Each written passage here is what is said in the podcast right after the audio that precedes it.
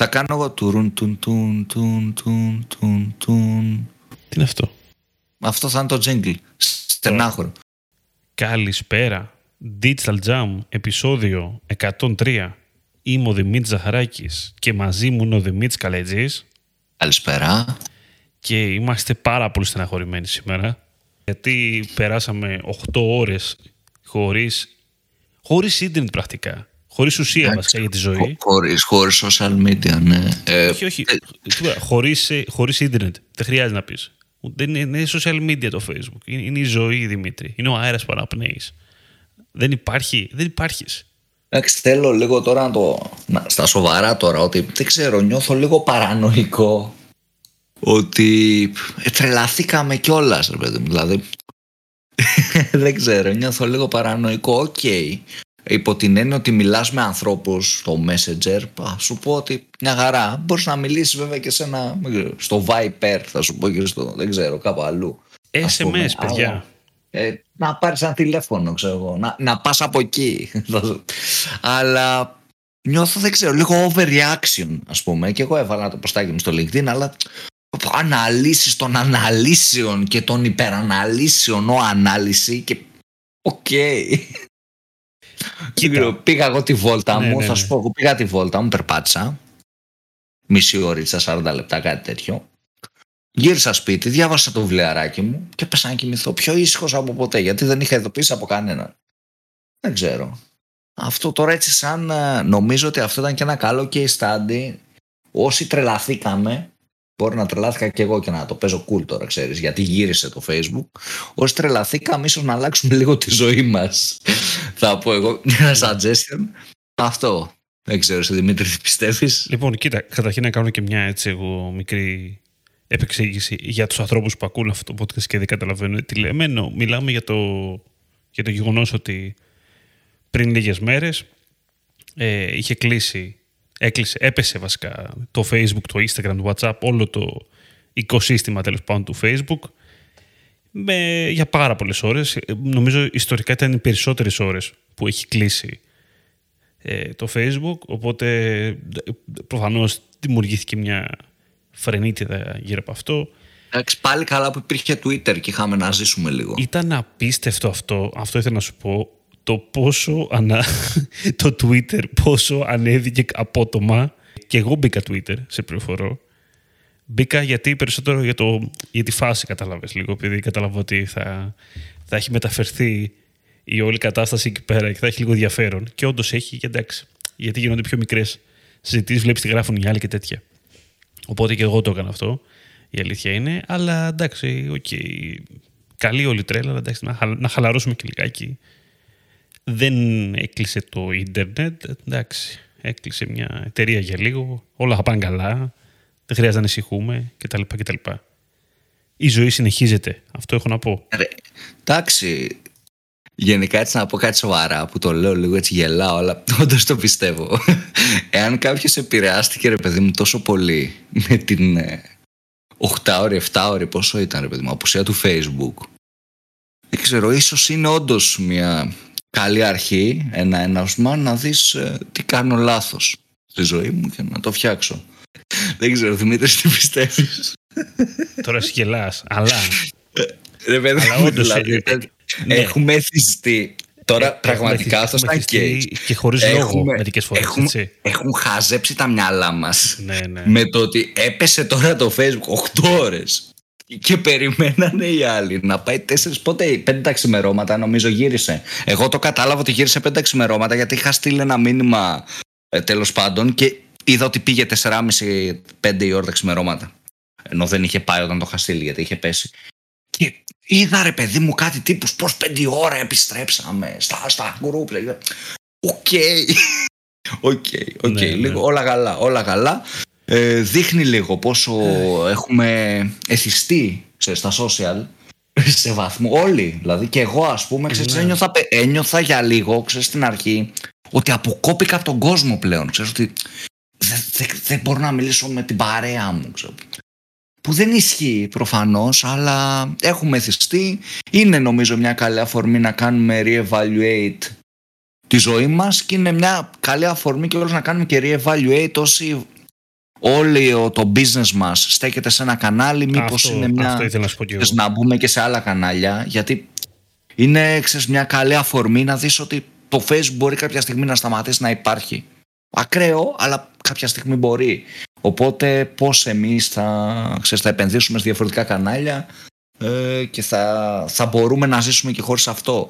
Το ίδιο είναι ξέρεις, το κλασικό με τα σκουτζομάγαζα που λέμε που είναι απλά οι πιο φτηνοί. Κάποια στιγμή θα έρθει ένας πιο φτηνός, ένας που έχει καλύτερο deal με τους προμηθευτές, δεν ξέρω, περισσότερο εμπόρευμα που θα έχει καλύτερες τιμές και θα σε ξεπεράσει. Αν είσαι απλά ο πιο φτηνός και έχεις μόνο αυτό το source, είναι θέμα χρόνου να χάσεις. Έτσι και με αυτό μας δείχνει ρε παιδί μου και είναι έτσι ένα καλό wake up call και επιχειρηματικό και προσωπικό για να δείξουμε ότι πρέπει να έχουμε περισσότερα κανάλια γενικότερα. Ναι, ακριβώς. Ακριβώς αυτό. Και τέλος πάντων με αυτά τα, με αυτά τα ευχάριστα να πάμε λίγο να συζητήσουμε και τίποτα άλλο τέλος πάντων. Ν- Να μην μονοπολίσουμε τη ζήτηση τώρα με το, με το Και Facebook. κλείνει το επεισόδιο τώρα αυτό. Ναι, Mini αυτό, jumps, θα jump τα short. λέμε. Καληνύχτα παιδιά. Λοιπόν, Μην, μην το κόφτω, κόφτω αυτό θα χάσουμε ακροατές τώρα. έχεις δίκιο. Θα πέσει το είπε, view time. είπε καληνύχτα, πάμε να φύγουμε. Λοιπόν, και σήμερα είπαμε να μιλήσουμε για niche markets, να μιλήσουμε γενικότερα το τι εννοούμε ρε παιδί μου όταν λέμε ότι κάτι είναι niche, όταν αυτό το e-shop είναι, πουλάει niche, όταν το marketing είναι niche τέλος πάντων και όλες αυτές οι ορολογίες που προκύπτουν και συνδέονται με αυτή τη λέξη και τι πουλάμε πάρα πολύ ωραία. Υπάρχει niche performance marketing, ε; Νομίζω πως ναι. Δηλαδή υπάρχει αυτή η φάση. Λες ότι εγώ είμαι πολύ καλός στους γιατρούς ας πούμε. ξέρεις. Υπάρχει και στο niche SEO, ας πούμε, ότι είμαι καλός μόνος σε αυτούς που, Ε, τους 30 ξέ- ξέρεις που τι αναζητούν αυτό το γίνεται. Α- keyword. αυτό, αυτό με τον νης τώρα, Ναι, ε, δηλαδή το να είσαι πολύ specific σε ένα συγκεκριμένο κλάδο προϊόντων, στο εξωτερικό νιώθω ότι είναι necessity. Στην Ελλάδα λίγο είμαστε one stop ε, για τα πάντα. Αλλά στο εξωτερικό νιώθω ότι υπάρχει πάρα πολύ αυτό το specialization. Δηλαδή σκέψω ότι είχα δει ας πούμε agency που ήταν σε συγκεκριμένη πολιτεία της Αμερικής για γιατρούς, ξέρω εγώ. Σε συγκεκριμένη πολιτεία της Αμερικής όμως για γιατρούς. Και ήταν Έπιασες- αυτό το... έπιασε ωραίο παράδειγμα το τώρα. expertise. Έπιασε ωραίο παράδειγμα για να συζητήσουμε το, το niche. Γιατί αυτό είναι μια κατηγορία ε, το οποίο έχει ξεκινήσει να, να δουλεύει και στην Ελλάδα, θα σου πω τώρα. Δηλαδή, ρε παιδί μου, να βλέπουμε agency τα οποία αποκτούν μια εξειδίκευση, ξέρω εγώ, γύρω από το τουρισμό, γύρω από την εστίαση, από τα ξενοδοχεία, τα ταξίδια, δεν ξέρω τι άλλο να σου πω. Τα e-shop, ok, προφανώς θα μου πεις τώρα. Τη μόδα, το έχω- υπάρχει και αυτό. Μερικά μπορεί να το κάνουν με εμφανή τρόπο, ότι είναι νης, μερικά μπορεί να μην το κάνουν με εμφανή τρόπο, απλά να, Το κάνουν δεν είναι νης. να έχουν χτίσει πελατολόγιο τέλος πάντων. Τόσο πολύ βαρύ πελατολόγιο, ας πούμε, σε μια αγορά, ρε παιδί μου, που μετά από λίγο ε, φέρνουν μόνο τέτοιους πελάτες. Επειδή εκεί πέρα είναι πάρα πολύ δυνατοί, έχουν κατακτήσει κάπως την αγορά σε αυτό το κομμάτι.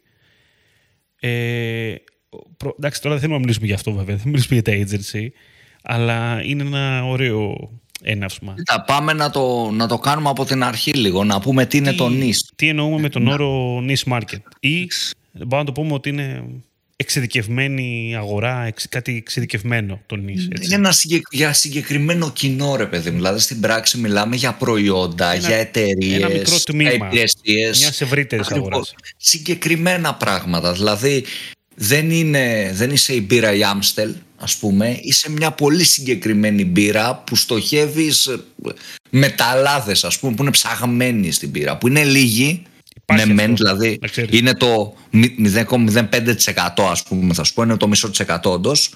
Αλλά αυτό το μισό της εκατό πίνει τόσο πολύ μπύρα και έχεις τόσο λι- λιγότερο ανταγωνισμό οπότε εσύ βγαίνεις. Και είσαι πολύ profitable σε αυτό το κομμάτι. Άρα Ακριβώς. αυτό στην ουσία είναι το, το niche marketing, Ένα. τα niche products. Ναι. Όταν θες να στοχεύσεις σε ένα κοινό συγκεκριμένο και συνήθως όταν μιλάμε για niche, μιλάμε για σαφώς μικρότερο ανταγωνισμό σε σχέση με κάτι που είναι mass. Ε, μιλάμε για συγκεκριμένο branding και να απευθύνεσαι σε συγκεκριμένο audience, σε συγκεκριμένο κοινό και είναι η λογική ότι δεν θέλω να τους κάνω όλους χαρούμενους Θέλω να κάνω συγκεκριμένους ανθρώπους χαρούμενους. Αυτό είναι το κοινό μου, αυτό είναι το προϊόν μου, σε αυτούς απευθύνομαι και είμαι ok με αυτό. Ακριβώς. Προφανώς αυτό, ε, εγώ αλήθεια είναι ότι ναι, αυτό που πες, το πες λίγο στην εισαγωγή, ότι στο εξωτερικό υπάρχει πιο πολύ αυτή η έννοια. Ε, Ελλάδα, εντάξει, ok, okay, μπορείς να πεις ότι ξεκινήσει να υπάρχει. Εντάξει, ξέρεις τι γίνεται. Έχει να κάνει με τον πληθυσμό όμως αυτό. Ε, δηλαδή... Αυτό ακριβώς τώρα, ναι. Εντάξει, δηλαδή είναι τώρα κάτι πολύ εξειδικευμένο στην Ελλάδα. Ε. Τύπου ρούχα. Τι να σου πω τώρα. Α, ξέρεις τι, θα σου πω. Θα σου πω ένα niche market που μου ήρθε τώρα που το θυμήθηκα. Που υπήρχε, αλλά δεν άντεξε τόσο πολύ στην Ελλάδα. Υπήρχε ένα κατάστημα στο κέντρο της Αθήνας το οποίο ήταν μόνο για αριστερόχειρες. Τώρα αυτό που σου λέω είναι ένα αληθινό πράγμα. Αριστερόχειρες λεγόταν. Το ξέρω από γνωστούς αριστερόχειρες.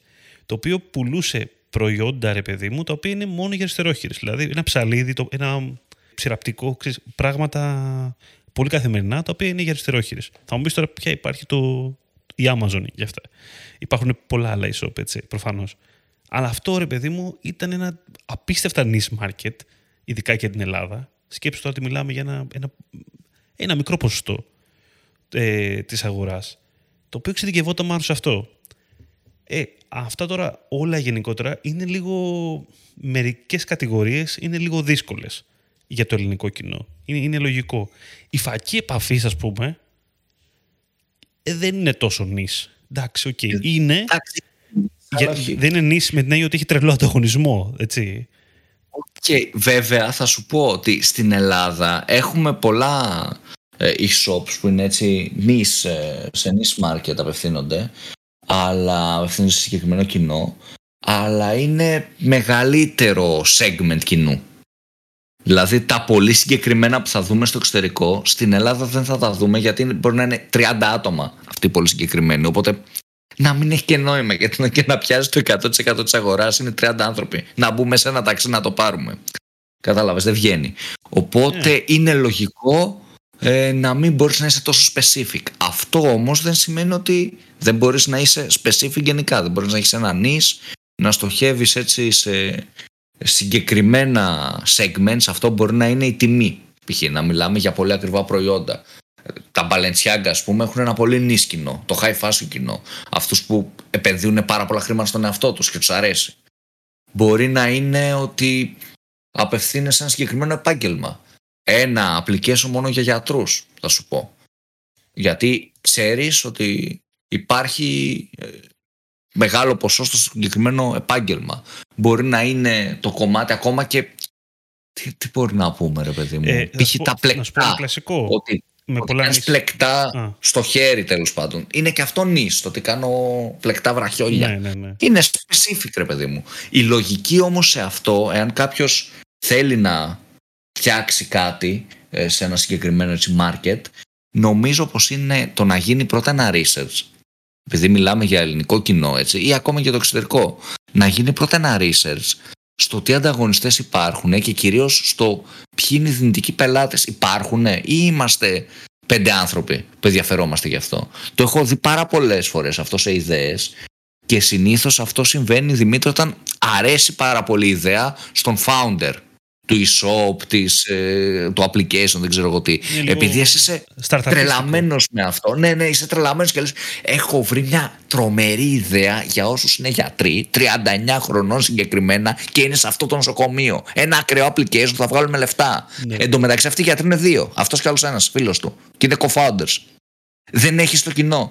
Οπότε, επειδή εσύ είσαι το κοινό, νιώθεις ότι ε, ανοίγεται ρε παιδί μου ο κόσμος μπροστά σου και είναι η φάση εκεί που ο Γκαλφιανάκης που κοιτάει και βλέπει τους αριθμούς και τέτοια στο blackjack που παίζουν είναι αυτό, αλλά στην πράξη δεν συμβαίνει γιατί είσαι μόνο εσύ ε, που, που σου αρέσει αυτό το που είσαι μέσα στο audience εσύ και άλλοι δέκα οπότε δεν δουλεύει Μπορούμε να πούμε ποιοι είναι οι παράγοντες που προσδιορίζουν ένα, ένα niche market ε, το είπες, είπα δύο πράγματα. Ένα, τιμή, πράγμα, η τιμή που είπες και πριν, ισχύει. Ε, επάγγελμα, ηλικία, whatever. Αυτό που έδωσε το παράδειγμα. Οτιδήποτε μπορεί να είναι αυτό. Ναι, ok. Okay. Ε, ενδιαφέροντα μετά μπορούμε να βάλουμε σχετικά ή οι αξίες ή είτε πώς μπορεί να πει αυτό. Πρέπει να είναι πιο συγκεκριμένα ενδιαφέροντα, έτσι. Δηλαδή, ε, θα σου έλεγα τώρα δεν μπορούμε να πούμε. Λόγος. Κοίτα να σου πω. Ρε παιδί μου, αν ναι. πεις ότι ενδιαφέρομαι για άντρες που είναι 30 χρονών και πάνω και βλέπουν ποδόσφαιρο, νομίζω ότι πιάνεις ένα πολύ μεγάλο ποσοστό. Άρα Ναι. Ε, δεν είσαι, είσαι νης, ε, αλλά στην πράξη δεν είσαι και τόσο. Δηλαδή δεν, τα πλεονεκτήματα ενός νης market, που θα τα πούμε σε δεύτερο χρόνο, νομίζω ότι δεν τα έχεις. Παρόλο που στην πράξη είναι, είναι για συγκεκριμένο ενδιαφέρον και για συγκεκριμένο έτσι, δημογραφικό στοιχείο, ε, στην πράξη νομίζω πως δεν είσαι τόσο νης. Είσαι mass product για τους πάντες. Είναι σαν να λέμε ότι η pizza fan είναι νης. Επειδή έχει ενδιαφέρον το φαγητό. Μα όλοι το έχουν. Άρα δεν είσαι τόσο niche product υπό αυτή την έννοια. Είσαι Ναι. από μας. Σαφώς. Να πούμε, να πούμε άλλο ένα παράγοντα που είναι το κομμάτι ε, της πόλης ρε παιδί μου. Για πού απευθύνεσαι. Εάν είσαι ρε παιδί μου π.χ. αυτό το είχαμε δώσει παράδειγμα που είχες πει για το foodie. Πώς το είχες πει; Α, περίμενε. Φαγί. Ε, το φαγί. Πώς το- .gr. Το, ναι, που είναι για τυχείο, ξέρω, που έχεις στοιχείο και σε αυτά. Είναι, Ναι. είναι νης, γιατί είναι online delivery app, το οποίο απευθύνεται ξέρω, εγώ, σε τρεις πόλεις. Άρα, επειδή προφανώς δεν μπορεί να πει πάω να ανταγωνιστώ το eFood στην Αθήνα ή στη Θεσσαλονίκη, γιατί δεν έχεις το budget, λες πάω να, αντα- να κάνω κάτι που είναι το ίδιο με το eFood, αλλά θα είναι μόνο για ένα, πολύ, με- ένα νησί.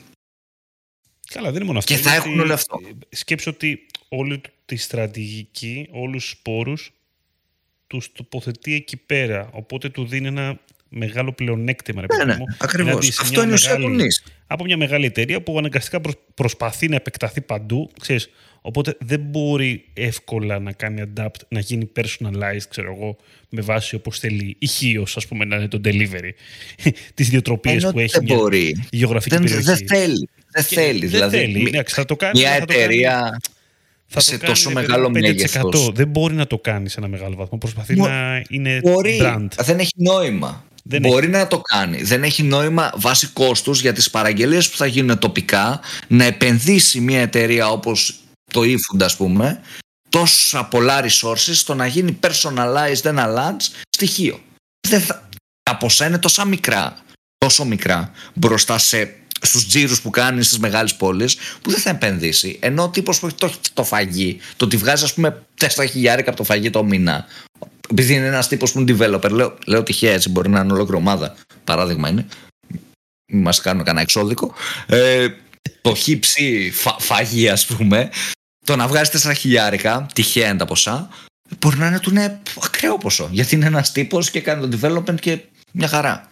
Οπότε εξαρτάται όταν είσαι niche specific, επειδή είναι και η ομάδα μικρότερη, επειδή όλοι οι πόροι σου απευθύνονται εκεί, ε, έχει παραπάνω νόημα και μπορείς να νικήσεις εντός εγώ έναν μεγάλο παίκτη γιατί πολύ απλά ο μεγάλος παίκτης δεν τον ενδιαφέρει να σε κάνει compete. Αν τον ενδιαφέρει θα νίκαγε, αλλά δεν τον ενδιαφέρει.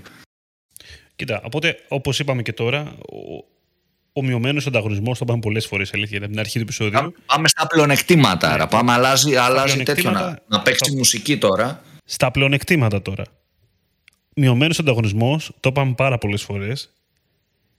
Το οποίο βέβαια, εγώ θα σου πω, οκ, δεν είναι ότι. Μειωμένος, έτσι. Όχι, δεν υπάρχει καθόλου ανταγωνισμός. Θα σου πω τώρα.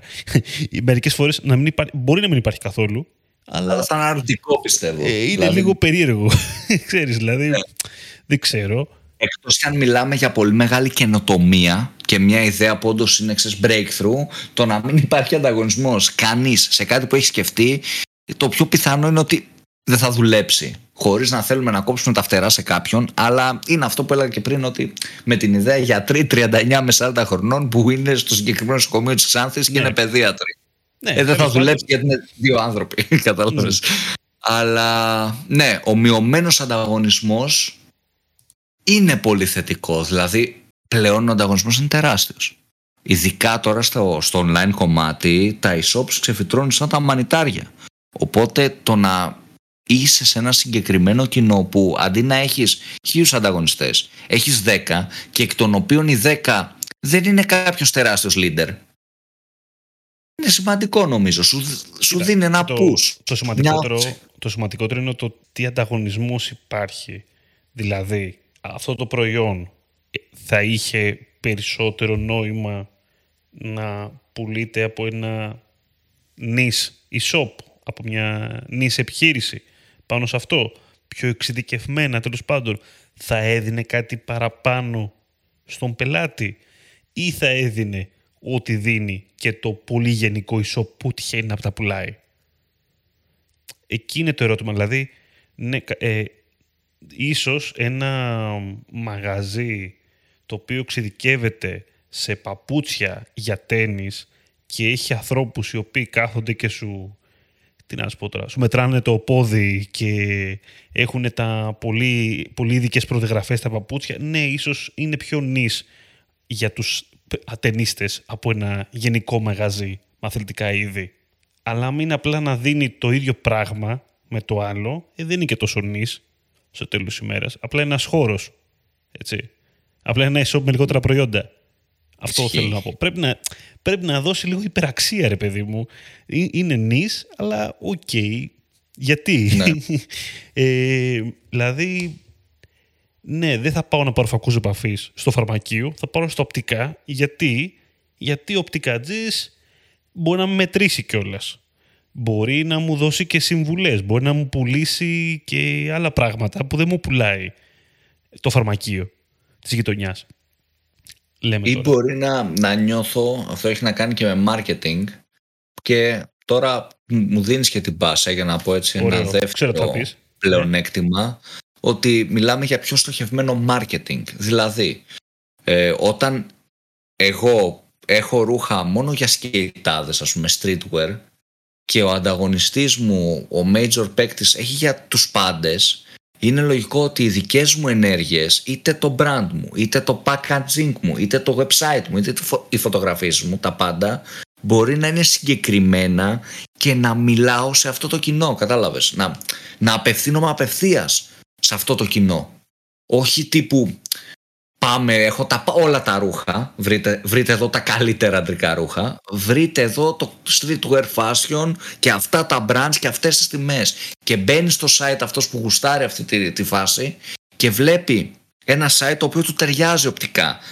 Είναι φτιαγμένο για αυτόν και μπαίνει μέσα στα προϊόντα και αγοράζει γιατί νιώθει ότι ναι θα πάρω από το, από το χ μαγαζί, δεν θέλω να κάνω τώρα πρόμο, αλλά θα πάρω από το χ μαγαζί γιατί είναι σωστό. Ενώ ο άλλος που μπορεί να έχει περισσότερα ρούχα, να είναι και λίγο πιο φθηνός, δεν με εμπνέει εμένα. Νιώθω ότι δεν είναι expert.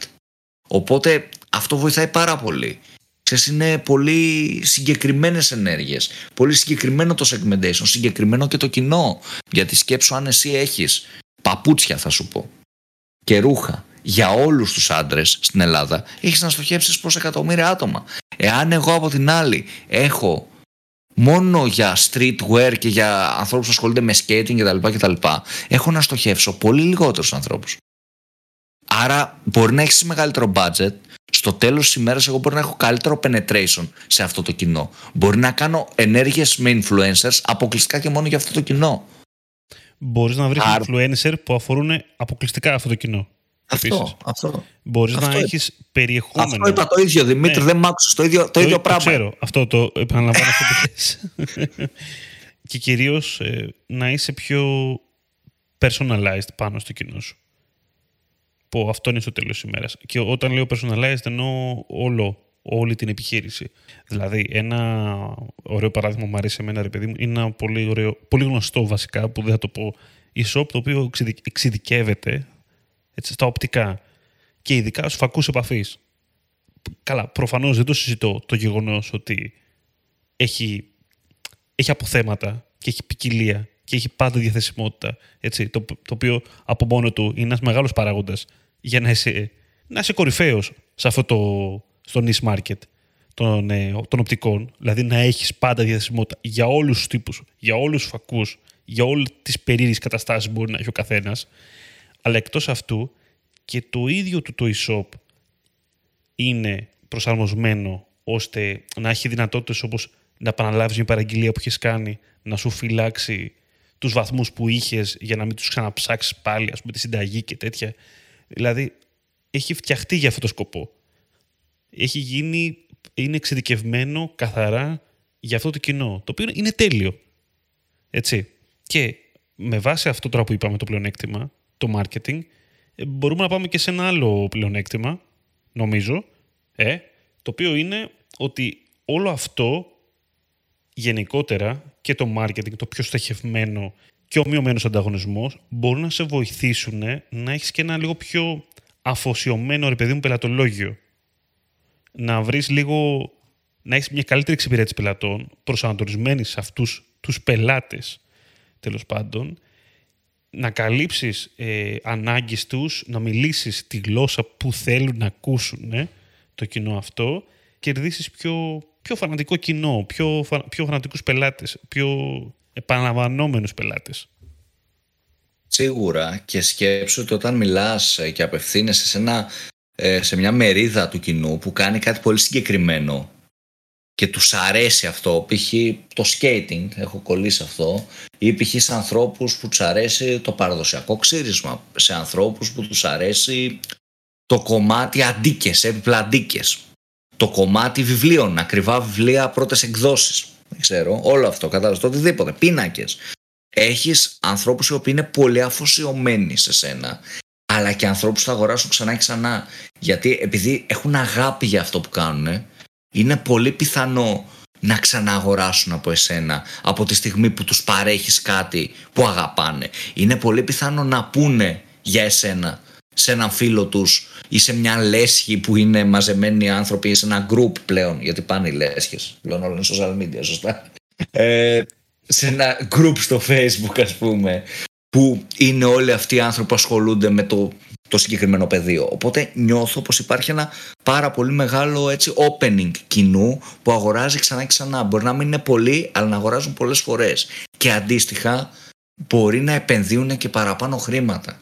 Όταν μιλάμε για πιο premium product, όταν μιλάμε για πιο premium υπηρεσία και όταν μιλάμε για κάποιον που του αρέσει το skating και επενδύεις σε αυτό, είναι το χόμπι του, του αρέσει το ψάρεμα και επενδύεις σε αυτό, είναι διατεθειμένος να πληρώσει και κάτι παραπάνω.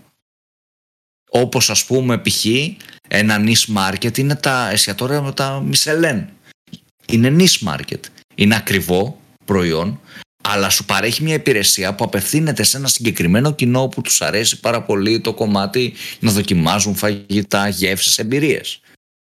Και μπορεί να μην έχουν την ίδια πελατεία με το σουβλατζίδικο Μερακλής στα Σεπόλια. Προφανώς ο Μερακλής έχει πολύ παραπάνω παραγγελίες, αλλά λόγω κόστους υπηρεσίας, λόγω ονόματος κτλ. κτλ εν τέλει έχουν πολύ μεγαλύτερο μέσο καλάθι, μέσης παραγγελία, άρα με λιγότερους πελάτες καταφέρουν και έχουν αυξημένα έσοδα. Ο Μερακλής καλός. Πολύ δυνατή φεγγαρόπιτα φιλέτο κοτόπου. Φεγγαρόπιτα. Τι είπες τώρα, έχω να το ακούσω αυτό. Είναι μισή σκεπαστή ρε, επειδή είναι σαν ξέρω, ξέρω, τι είναι, ξέρω ότι είναι φεγγαρόπιτα, έχω φάει, αλλά έχω να φάω χρόνια. Φεγγαρόπιτα πολύ νης προϊόν. Ισχύει. Δεν έχω Εν τω μεταξύ, fun fact, ναι. πριν 10 χρόνια ε, στην Αθήνα δεν υπήρχε το κομμάτι σκεπαστή. 10-15 χρόνια πες να είναι. Εντάξει. όχι 10. Ναι, πήγε σε λίγος εσύ, αλλά ναι, ισχύει. ισχύει. Πριν, πριν 13 χρόνια, όταν εγώ ήμουν πολύ μικρός, ε, δεν υπήρχε σκεπαστή. Δηλαδή έβρισκες σε 3-4 μαγαζιά και θυμάμαι τώρα εδώ στα Σεπόλια που, που έχω μεγαλώσει ότι ήταν ένας που το έφερα από το Βόλο νομίζω. Ένας τύπος από το Βόλο που ήρθε και γινόταν χαμός και μετά το πήραν όλοι. Δεν είμαι της άποψης κάνω απλά ένα market research, βλέπω ένα κενό σε μια αγορά και μπαίνω και επενδύω. Εκτός και αν έχω χρήματα και έχω εμπειρία και, και, και χίλια δύο πράγματα που εννοείται μπορεί να πετύχει. Αλλά είμαι της άποψης ότι σε έναν άνθρωπο που έχει ένα μικρό κεφάλαιο και θέλει να δοκιμάσει στο ίντερνετ, θέλει να δοκιμάσει ένα μαγαζί στη γειτονιά του, στο χωριό του, οπουδήποτε, να κάνει κάτι που γουστάρει. Να κάνει κάτι που του αρέσει, γιατί αυτή η αγάπη που θα δείξει στην επιχείρησή σου, αυτή η αγάπη που θα δείξει στο μαγαζί, στο e-shop, θα περάσει και στους άλλους. Οπότε νομίζω πως θα βρεις το κοινό σου. Και εκεί έρχεται και το νης. Γιατί θα κάνεις κάτι σε κάτι συγκεκριμένο, σε κάτι που σου αρέσει, σε κάτι που έτσι και ψάχνεσαι, θα φέρεις τα προϊόντα ή θα κάνεις την υπηρεσία που θέλεις, το application, δεν ξέρω εγώ τι, και νομίζω πως θα είναι η συνταγή της επιτυχίας εν τέλει. Για το κάθε τι. Είτε μιλάμε για e-shop, είτε μιλάμε για ένα φαγάδικο, είτε μιλάμε για το οτιδήποτε. Να κάνεις κάτι που σου αρέσει. Αυτό νομίζω ότι λείπει από την, την εποχή μας. Προσπαθούμε λίγο όλοι να, να ζήσουμε λίγο σε fast forward fast food, τα πάντα. Ναι. Από τις ε, ανθρώπινες σχέσεις, αψερωτικές σχέσεις μέχρι και τις επιχειρήσεις.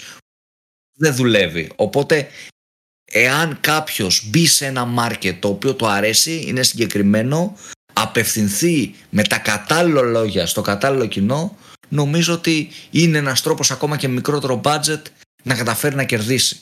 Αλλιώς δύσκολα τα πράγματα. Αλλιώς παίζει ρόλο το budget και η ομάδα που θα έχεις από πίσω και η τεχνογνωσία.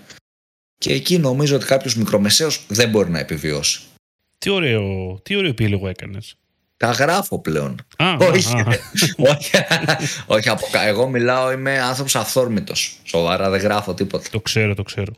Το ξέρω, Δημήτρη, της αυθόρμητος. Λοιπόν, αυτά νομίζω, Δημήτρη, είπαμε αρκετά. Θα ήθελα να ακούσουμε τη γνώμη όσων, ακούσουν, ε, όσων άκουσαν εδώ πέρα το podcast, να μας πούνε και τι πιστεύουν ε, γενικότερα για τα niche markets. Ποιοι να ακούσουν ρε Δημήτρη, τα έχουν έξι τα podcast.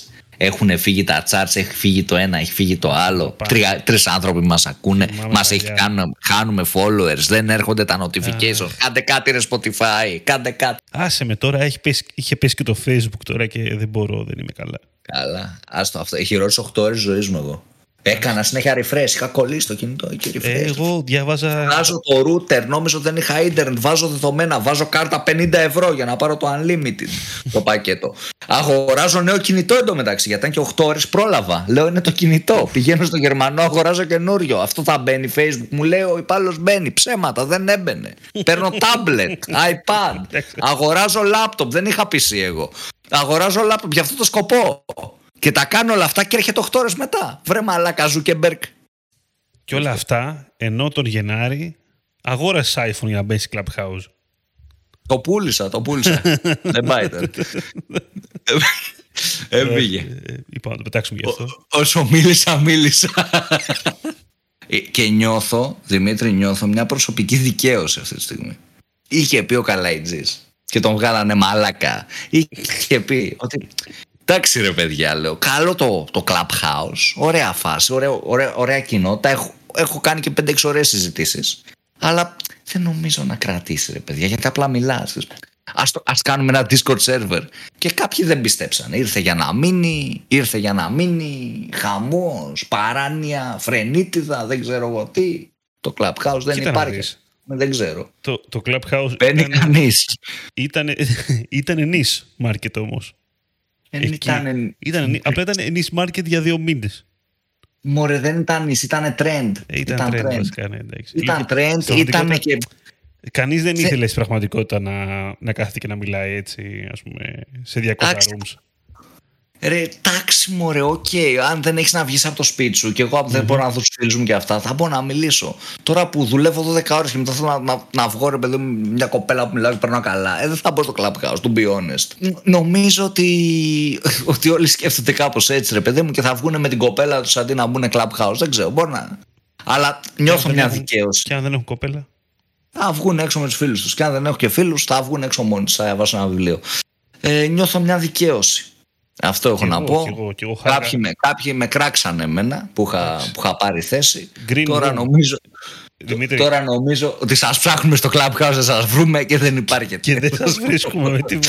λοιπόν, εντάξει, τέλος πάντων, αυτά. Πάμε να Τα ακούσουμε, λέμε πάμε να στο ακούσουμε. Spotify Green Room. εγώ, Μόνοι μπήκα, μας. εγώ μπήκα Twitter Spaces. Μεγάλη επιτυχία και αυτό. Το πήγαμε αλλού. Πάλι. Αυτά. Λοιπόν, Digital Jam, μας ακούτε.